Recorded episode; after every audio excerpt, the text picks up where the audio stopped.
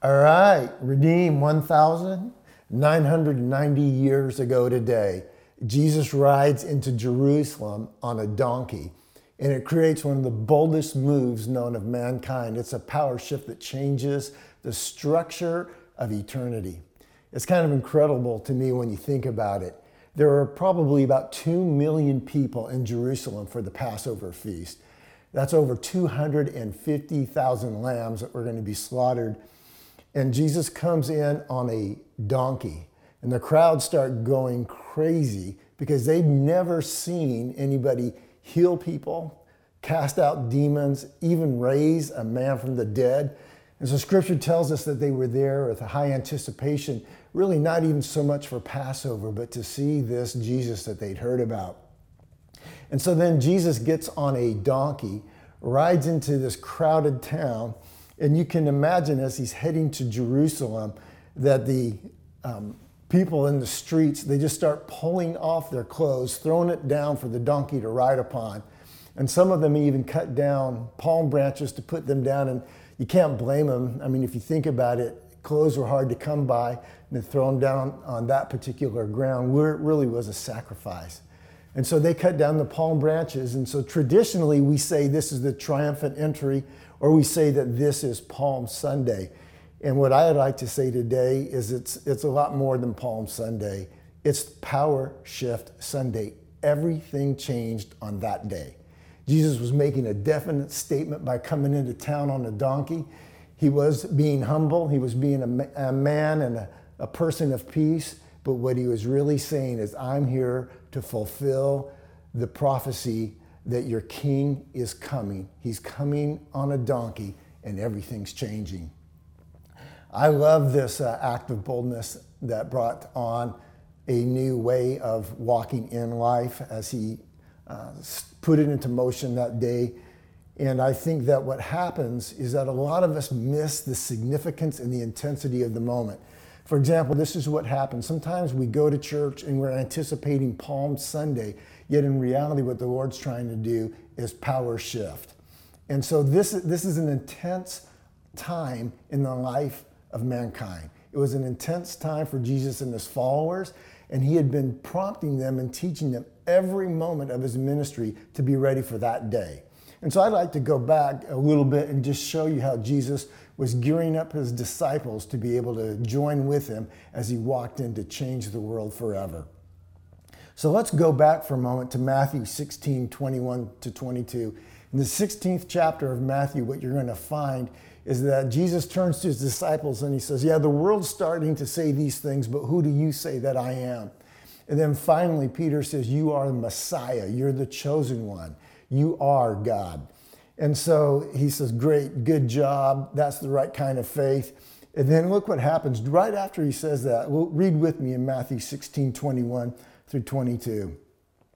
It says, From that time on, Jesus began to explain to his disciples that he must go to Jerusalem and suffer many things at the hands of the elders, the chief priests, and the teachers of the law, and that he must be killed and on the third day be raised to life. Peter took him aside and began to rebuke him. Never, Lord, he said, this shall never happen to you. They actually think at this point, the disciples and Peter specifically think that they know better than God. Basically, he's saying, hey, this isn't what we're here for. I didn't sign up to go into Jerusalem and see you die. I signed up to see you change the world. And so then Jesus takes another approach it just a little bit later. Look in Matthew 17, 22 through 23. Now, this is right after the transfiguration. So Jesus is taking some of his disciples, they're seeing him for whom he really is. And then look at the dialogue that comes afterwards. Matthew 17, 22 through 23. And when they came together in Galilee, he, see, he said to them, The Son of Man is going to be delivered into the hands of men. They will kill him, and on the third day he will be raised to life. And the disciples were filled with great grief. At this point, the sheep are actually starting to get it. Jesus really would be giving his life for others. And I think it hit them to a point where they could feel it, where they could sense the loss of it. So they're moving from denying it wouldn't happen to now, wow, this really is going to happen. and there's some feeling ascribed to it. So now we're getting into this Matthew 21, 1 through 11, where we're getting ready to see what we would call this uh, Passion uh, Sunday, or we might call it the triumphant entry, or what I'm calling it is the power shift. But even right before that, look at Matthew 20, 17, 19.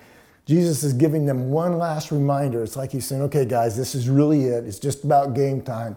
Here we go. One more time. Do you have it? Matthew 27 to 19. Jesus says, We are going up to Jerusalem, and the Son of Man will be delivered over to the chief priest and the teachers of the law. They will condemn him to death and will hand him over to the Gentiles to be mocked and flogged and crucified. On the third day, he will be raised to life. And now it's almost like he looks at him, Are you ready to go the distance? Do you got it? Game time. And it was for them, well, sort of, and we're going to see that they they were with him in the moment, and all this teaching that Jesus had poured into them was really starting to come to life.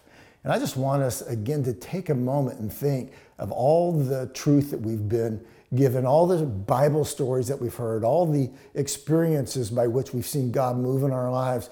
It's really significant to take uh, account of that and know that we're going somewhere. This isn't X amount of uh, days on planet Earth and then it's over. This is an opportunity to advance God's kingdom, to participate in this power shift by which good actually overcomes evil. And so, I don't know, I think that as soon as you don't see it as a power shift, you miss the significance of it. I'm not looking to be hooked up with people who are looking for palm fronds. I'm looking for people that are willing to throw their clothes off and say, Jesus, walk on this. I'm looking for people that know the, the significance of what it takes to go the distance. I always like uh, Russell Wilson because he's famous for saying that the game's won in the fourth quarter, and he means it. And you can see it by the way he plays. Sometimes in the first quarter, I get so frustrated. He's like, hey, run more, take more chances, but he knows not to. He knows to save himself for the fourth quarter. You'll see when he's running for a first down in the first, second, or third quarter, he's just trying to barely get to that first down or he's sliding. But when it's fourth quarter, he's going for the red zone, he's going for a score. It's a whole different level of intensity. So I'm just asking you people today, as we look at Matthew chapter 21, verses 1 through 11, turn up the intensity. See it for what it really is. It's a power shift by which everything changes, and Jesus Christ, the promised Messiah, actually delivers and destroys the enemy's foothold on individuals so that we can actually get to know and walk with God Himself. It's nothing short of that. So, Matthew 21, verses 1 through 11, let's read it together.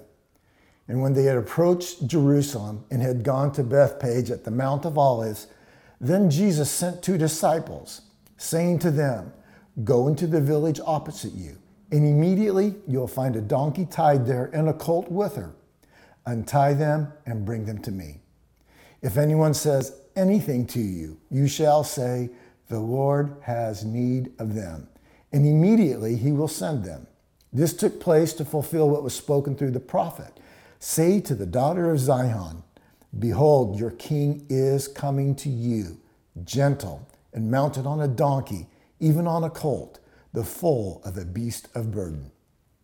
The disciples went and did just as Jesus had instructed them and brought the donkey and the colt and laid their coats on them. He sat on the coats. Most of the crowd spread their coats on the road, and others were cutting branches from the trees and spreading them in the road. The crowds going ahead of him and those who followed were shouting, Hosanna to the Son of David. Blessed is he who comes in the name of the Lord. Hosanna in the highest. And when he had entered Jerusalem, all the city was stirred, saying, Who is this? And the crowds were saying, This is the prophet Jesus from Nazareth in Galilee. And basically, what Jesus is saying in, in his audible to the disciples, You're going to go, we're going to do this, this is what is going to happen. Are you ready? Game on, let's go. And basically, the disciples are willing to follow Jesus on this donkey into Jerusalem. And the power shift begins. And as I look at these 11 verses, it's an incredible picture of how Jesus' heart was laid out in, in such a way that says, if you really want to walk with me, if you really want to see the world change, here's how it's going to happen. Here's, here's at the heart of the power shift. And there's going to be seven things that we're going to see and discuss this morning. And f- uh, five of them are going to be out of Matthew. Then we're going to look at Luke and John and pull a few more as well. But first of all, I want you to see this in Scripture where it says that Jesus sent two disciples. I think this is so significant because Jesus never sends anybody out alone. It's incredible to me that he even say, let's send two. It doesn't say which two, and that's not even the point. The point is he didn't send somebody out alone. Go back and look in scripture. When Jesus was sending people out, he sent them out by twos. Even in the Great Commission, where Jesus says, I want you to go into all the world, even the remotest parts where people are alone or isolated, I will be there with you. I will be with you.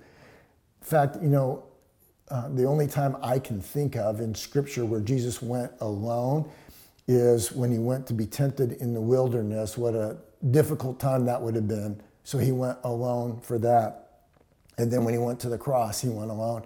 And at that cross, we know that the, the Lord was actually uh, taking on the sins and the hurts and the pains and the systems of the world, willing to die for that. And in so doing, was actually separated from the presence of God. So he was willing to go to the cross alone.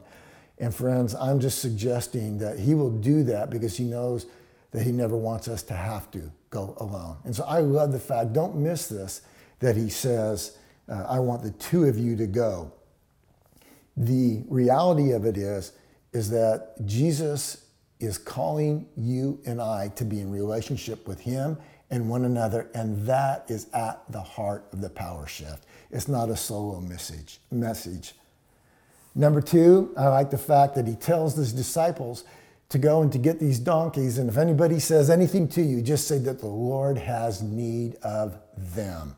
First of all, just interesting side note that even in here you'll see that the donkey, which was the uh, little colt, was accompanied by the mother. I love it. Jesus wasn't even willing to take the donkey by itself, bring its mom. Probably the, the disciples were leading the mother in front and the little donkey was following. Could you imagine getting on a donkey that had never been ridden into a, a street jammed with people, all the commotion, all the stirring, and this little never having been ridden donkey makes it. I can remember a time I was 18 years old and I was in the Honduras with a, a group called Amigos de las Americas doing um, fluoride treatments and inoculations up in the mountains. And one day, this little 18 year old kid, myself, was up there walking from little village to village, and I saw a donkey on the side of the trail all by itself. And I thought, hey, I'm going to try to just jump on that thing and see if, if I could ride it to the next village. And so I, I got on the donkey and it was hysterical. The thing just sat, it just froze. It would not move. And I was, I was just reminded of that as I'm looking at this picture and what a miracle it was that this donkey would actually uh, follow through and lead Jesus Christ down this crowded corridor, down the east gate to the uh, front of Jerusalem and into the temple. It's pretty remarkable. So, Jesus, in this case, um, is not um, acknowledging that he needs us in terms of finding the donkey. He's not saying that his needs are that he couldn't create it a way to get there on his own. He could. I, I love the fact that uh, Jesus could feed 5,000 or 4,000. Just bring me a lunch and I can make it happen. But the amazing thing here in the power shift is that there's a need that he has to incorporate us into his plan, to involve us, to include us, to use us, to have us bring something to the game and do our part. And I'm so appreciative of that. Our lives count, the decisions that we make matter. We have something that we get to bring to the game every time. And so um, the need part of it don't let that disturb you in terms of what do you mean God has a need? God does have a need. He has a need to see us in relationship with Himself. He has a need to see us know what is the most important to Him and follow suit. Um, you know, it's kind of a weird thing, but recently Uh, I've had a better understanding of the needs of even my own father. In the last year or so, my father went through uh, cancer. Cancer treatment is very serious. He got through with that only to have to go in and have a triple uh, bypass emergency uh, heart surgery. He survived that and then only to have a little bit later uh, a heart attack, have to be rushed in. He's had it so hard. And so um, I've known this man and I've talked with him all the time.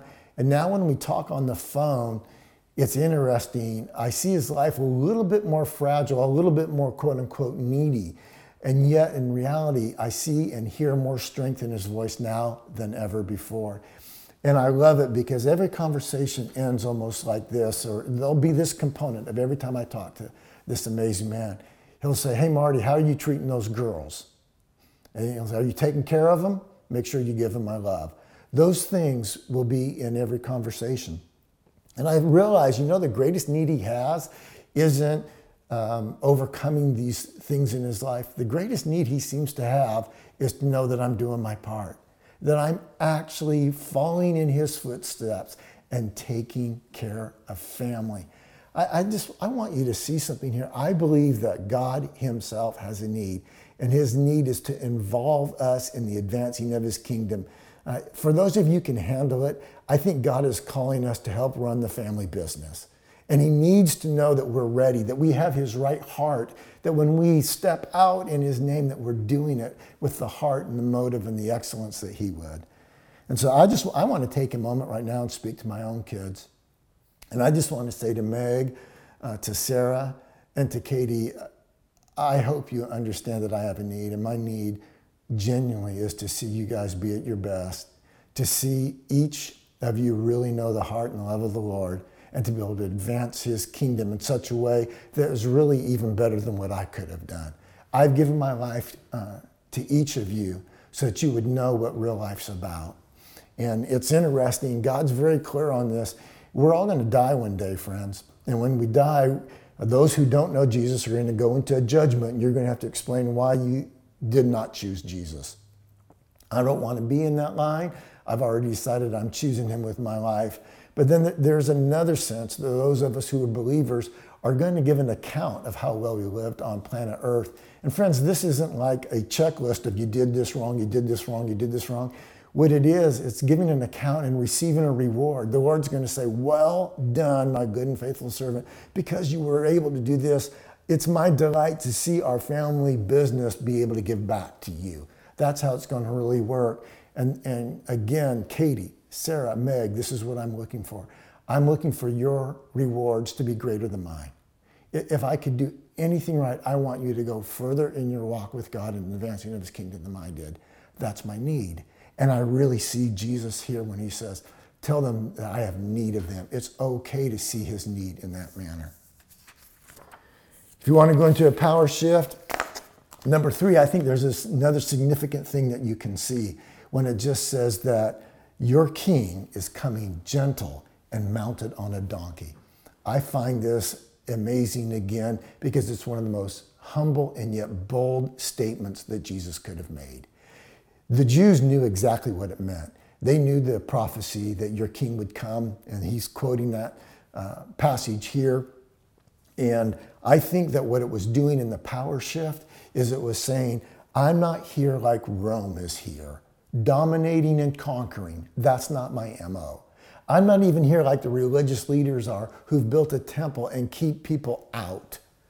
I am here on this little donkey coming into town saying there's a whole new way. And so, you know, I don't want us to miss how strong of a statement it was it was as well. He's being gentle, but there's no doubt he's saying there's a new sheriff in town. This is serious business. And so he comes in as a a way to redefine heroism, if you will. In my own life, it's interesting. When I think of heroes, there's three people that come to my mind, and it's Mother Teresa, it's Dr. Martin Luther King Jr., and it's Jesus. And I find it fascinating that each one of them gave their lives away uh, to others who didn't have a voice who ha- or who had a need. And I also, you know, acknowledge that here's Mother Teresa. She died in Calcutta. She died with the poor uh, that she gave her life for.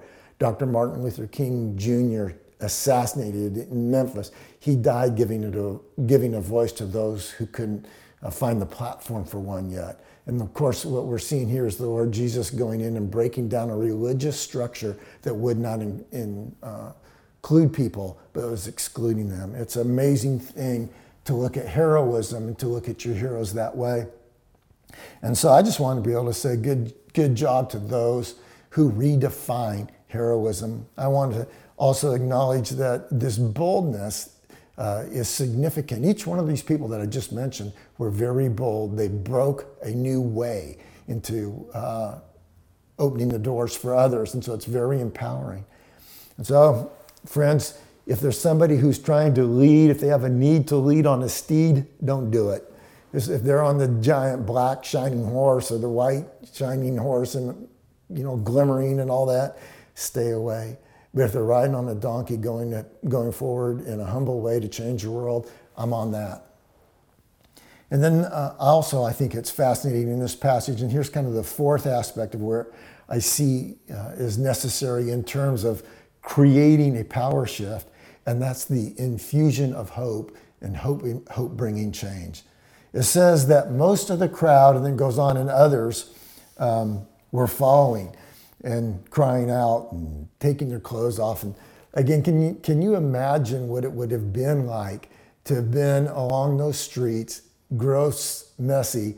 Jesus comes in and you're, you're jumping on that, that bandwagon. All of a sudden you're saying, you're, you know, you're saying yes to the Jesus campaign. You're doing your best to be all in. You're actually uh, even being very vulnerable by cheering for him because the religious leaders now, you know, have you on the on the naughty list. And so it's such a bold move by these individuals. And so what stirred them? I think a great hope that maybe something really would be different. And I think it's, uh, it's proof that that is what the motivator was. It was hope. Because later on, when Jesus goes in and um, the power struggle decides that they're going to beat him, I mean, nearly beat him to death, when the power uh, systems hang him on a tree to die, and bury him in a tomb. It is as if all hope was lost. And when hope's lost, it's interesting how people respond. People respond. They can, they can really be in this kind of a downward spiral of despair, or sometimes the, the loss is so great that they actually become bitter. And I think that's kind of what we see here because later on, these same people, I mean, just five days later, that were throwing down their clothes and saying, Yes, yes, Lord, had put those uh, cloaks back on and now they were jeering out, crucify him and crucify him. And so if you're if you're going to maintain your hope, can I just give you a significant insight from the scripture here?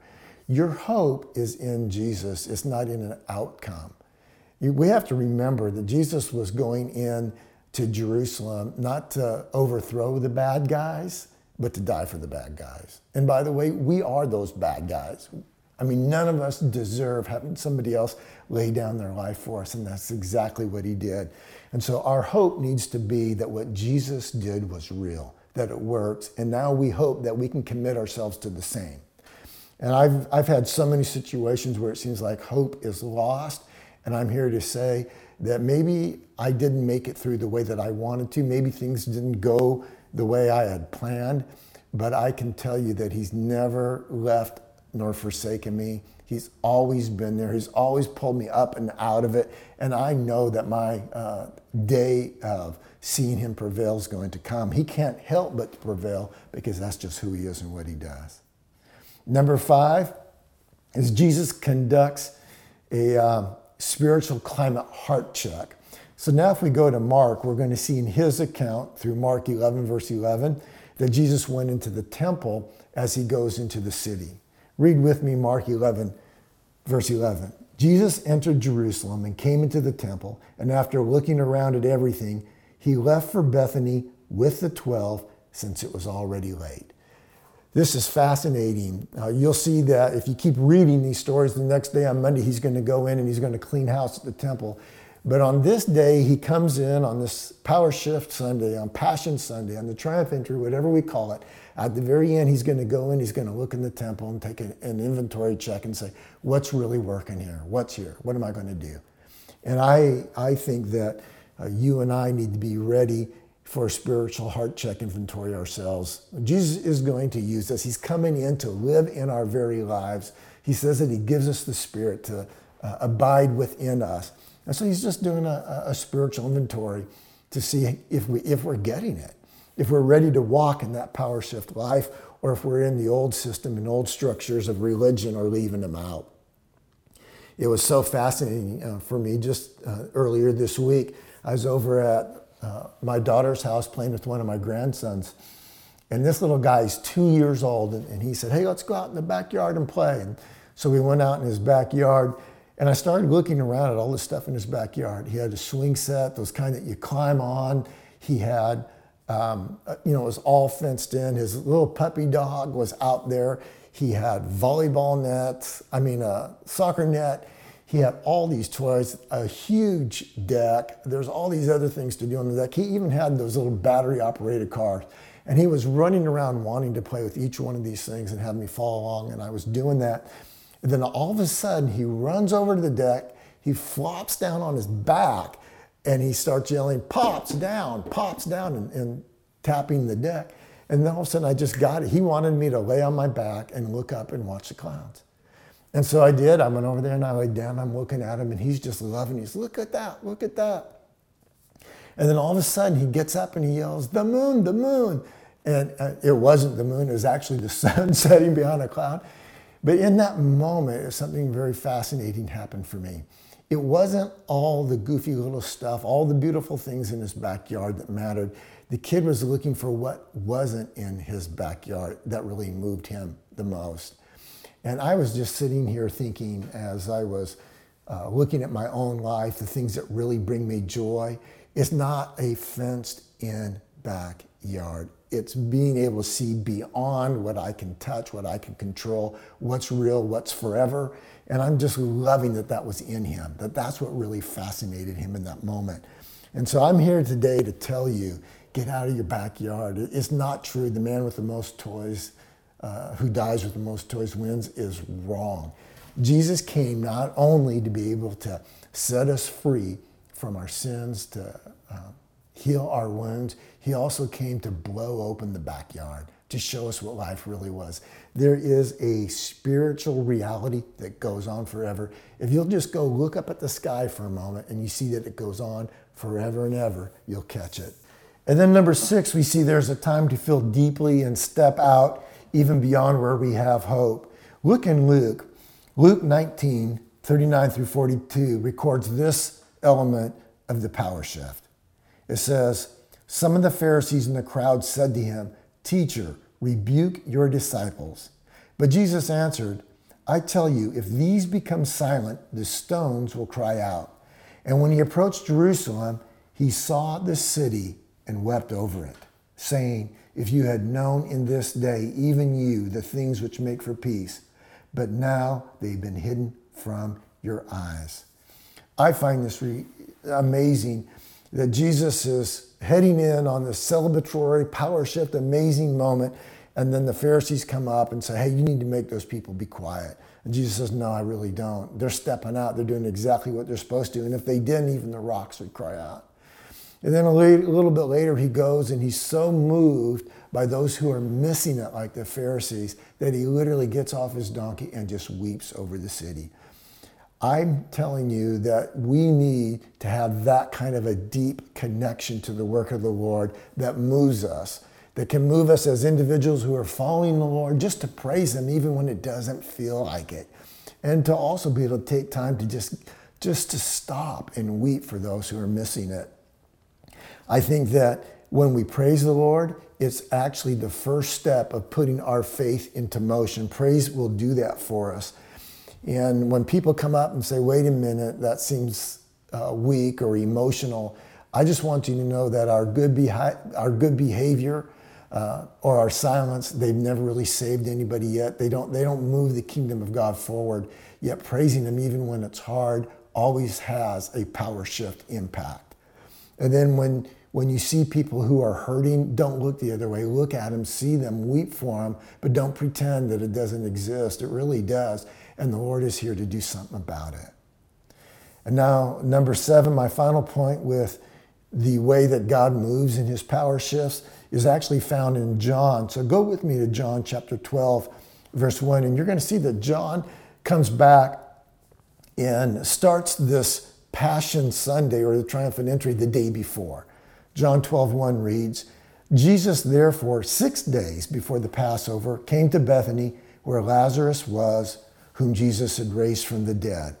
I think it's fascinating that Lazarus comes in and says, Do you see Lazarus, real people, and the ones that Jesus was connected to? He begins his story with that. And of course, when we read more in that, we'll know that a lot of the people in that community were coming to look to see the fact that Jesus had raised Lazarus from the dead. And I think I, I had to just stop when I read this, and I want to stop again right now and say, I actually believe this stuff. Friends, it's documented on how many sheep were slaughtered 1,990 years ago to this day. They know how many were, it was recorded. I want you to know that this person, Lazarus, had a real sister, Mary, and another sister named Martha, and a real house in Bethany. And Jesus really went there and spent time with them and raised this Lazarus from the dead. I know it's hard to believe but it's true. It happened. I uh, have given my life, I, I didn't grow up in the church believing these things, but I've given my life to the point is I went and I studied Hebrew so that I would make sure I could figure out the Word of God. I studied Greek. I got a master's degree in divinity. I went back and got a doctorate in uh, ministry as well because I wanted to make sure I knew this stuff. I have studied the scriptures to make sure that they are authentic that we have today, that the documents are, were done well. I've looked at science. I looked at the difference between micro and macro evolution. I've looked at the social norms that have been impacted. I've looked at each religion that states that it can deliver something. And I'm telling you, I believe in what I'm reading today. I believe this. Jesus knew how to raise people from the dead. And that's my hope. That's where the power shift is going. It's not about being nice, it's not about being good, it's about being raised from the dead. I find it so significant that we have the opportunity to actually right now believe this stuff. And when we, when we believe it, we need to believe it with the intensity that it's real, not that it could be real. It's a, a faith based walk with God. And so, in my conclusion, what I want to do is to say that it's time to get in the fourth quarter. It's just, it's just time to live this like it's, it's forever at stake, because forever is at stake. I'm going to go back and just read one more uh, scripture, but basically it's going to say this We're all going to die one day. And if you have faith now, then there's some fire in your bones that can enable you to be a person to create a power shift. If there is no power in, in, in uh, the way that you're living, then it's a faith issue. So go with me and look at Matthew 16, 24, 27. We're going to go back to where Jesus was trying to really get the disciples ramped up and ready for what he was going to do. And this is what he tells them Matthew 16, 24 through 27. If anyone wishes to come after me, let him deny himself and take up his cross and follow me. For whoever wishes to save his life shall lose it, but whoever loses his life for my sake will find it. For what will it profit a man if he gains the whole world and forfeits his soul? Or what will a man give in exchange for his soul? For the Son of Man is going to come in the glory of his Father with his angels and will then repay every man according to his deeds. Let's, let's, let's get the deeds right. Let's commit ourselves to doing the right things. And if you are sitting there and you're on that fence and you're wondering, do I believe this stuff? I'm just telling you, step out. Praise God for who He is. Step out. Don't let the rocks beat you to this game. If, you, if you've never told somebody what you believe, would you just call somebody today and tell them, I actually believe this stuff? I'm going to change my life based upon what I believe. And if you are a believer, I'm asking that you realize the significance of living in the fourth quarter And really, let's make sure that we're connecting with others and being equipped to be able to make the difference that God's calling us to. Bless you in this amazing power shift that started 1,990 years ago and is continuing to this day. God bless you.